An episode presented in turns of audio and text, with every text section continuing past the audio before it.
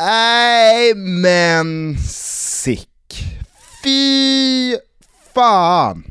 Det där var kort och gott för taskigt. Zlatan tillbaka på topp med Isak hemma mot Georgien. Vind i seglen, tissel och tassel om Sverige som en kommande EM-outsider och en kväll som skulle bli den första sidan av ett nytt kapitel svensk fotbollshistoria. Istället vaknade jag nyss kallsvettig, orolig och jävlig på samma sätt som man gör efter att ha drömt en riktigt obehaglig dröm.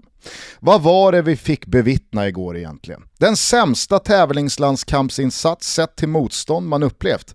Ja, i detta nu har i alla fall jag ganska svårt att slå ner den etiketten. Och då ska vi komma ihåg att vi faktiskt vann.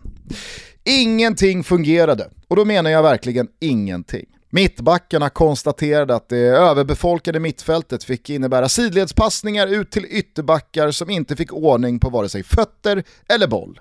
Så när uppspelen till slut började gå i vertikal riktning fastnade de antingen på georgiska motståndare eller försummades av svenska spelare som hade skruvat upp risktagandet, delikatesstörsten och nonchalansen till max.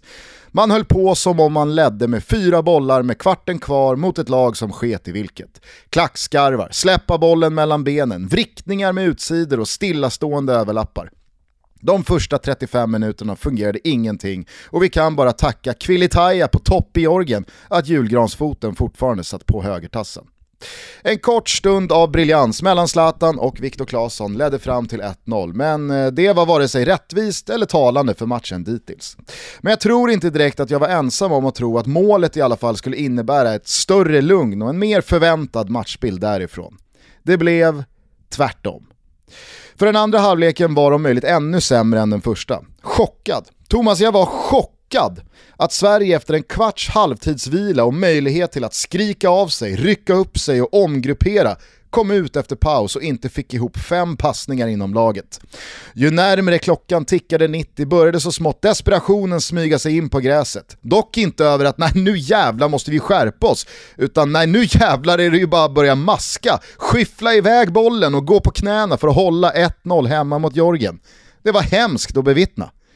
När allt var över så var Kristoffer Nordfelt matchhjälte då hans räddning med knappa 10 minuter kvar sannoliken var från den övre hyllan. Men helt ärligt, Georgien hade förtjänat en kvittering. Det här var inte värdigt. Det här var en av de mest frustrerande landskamper jag kan minnas. Så låt oss nu be och hoppas att detta bara var ett olycksfall i arbetet. Att vi redan på söndag ser ut som ett helt annat lag.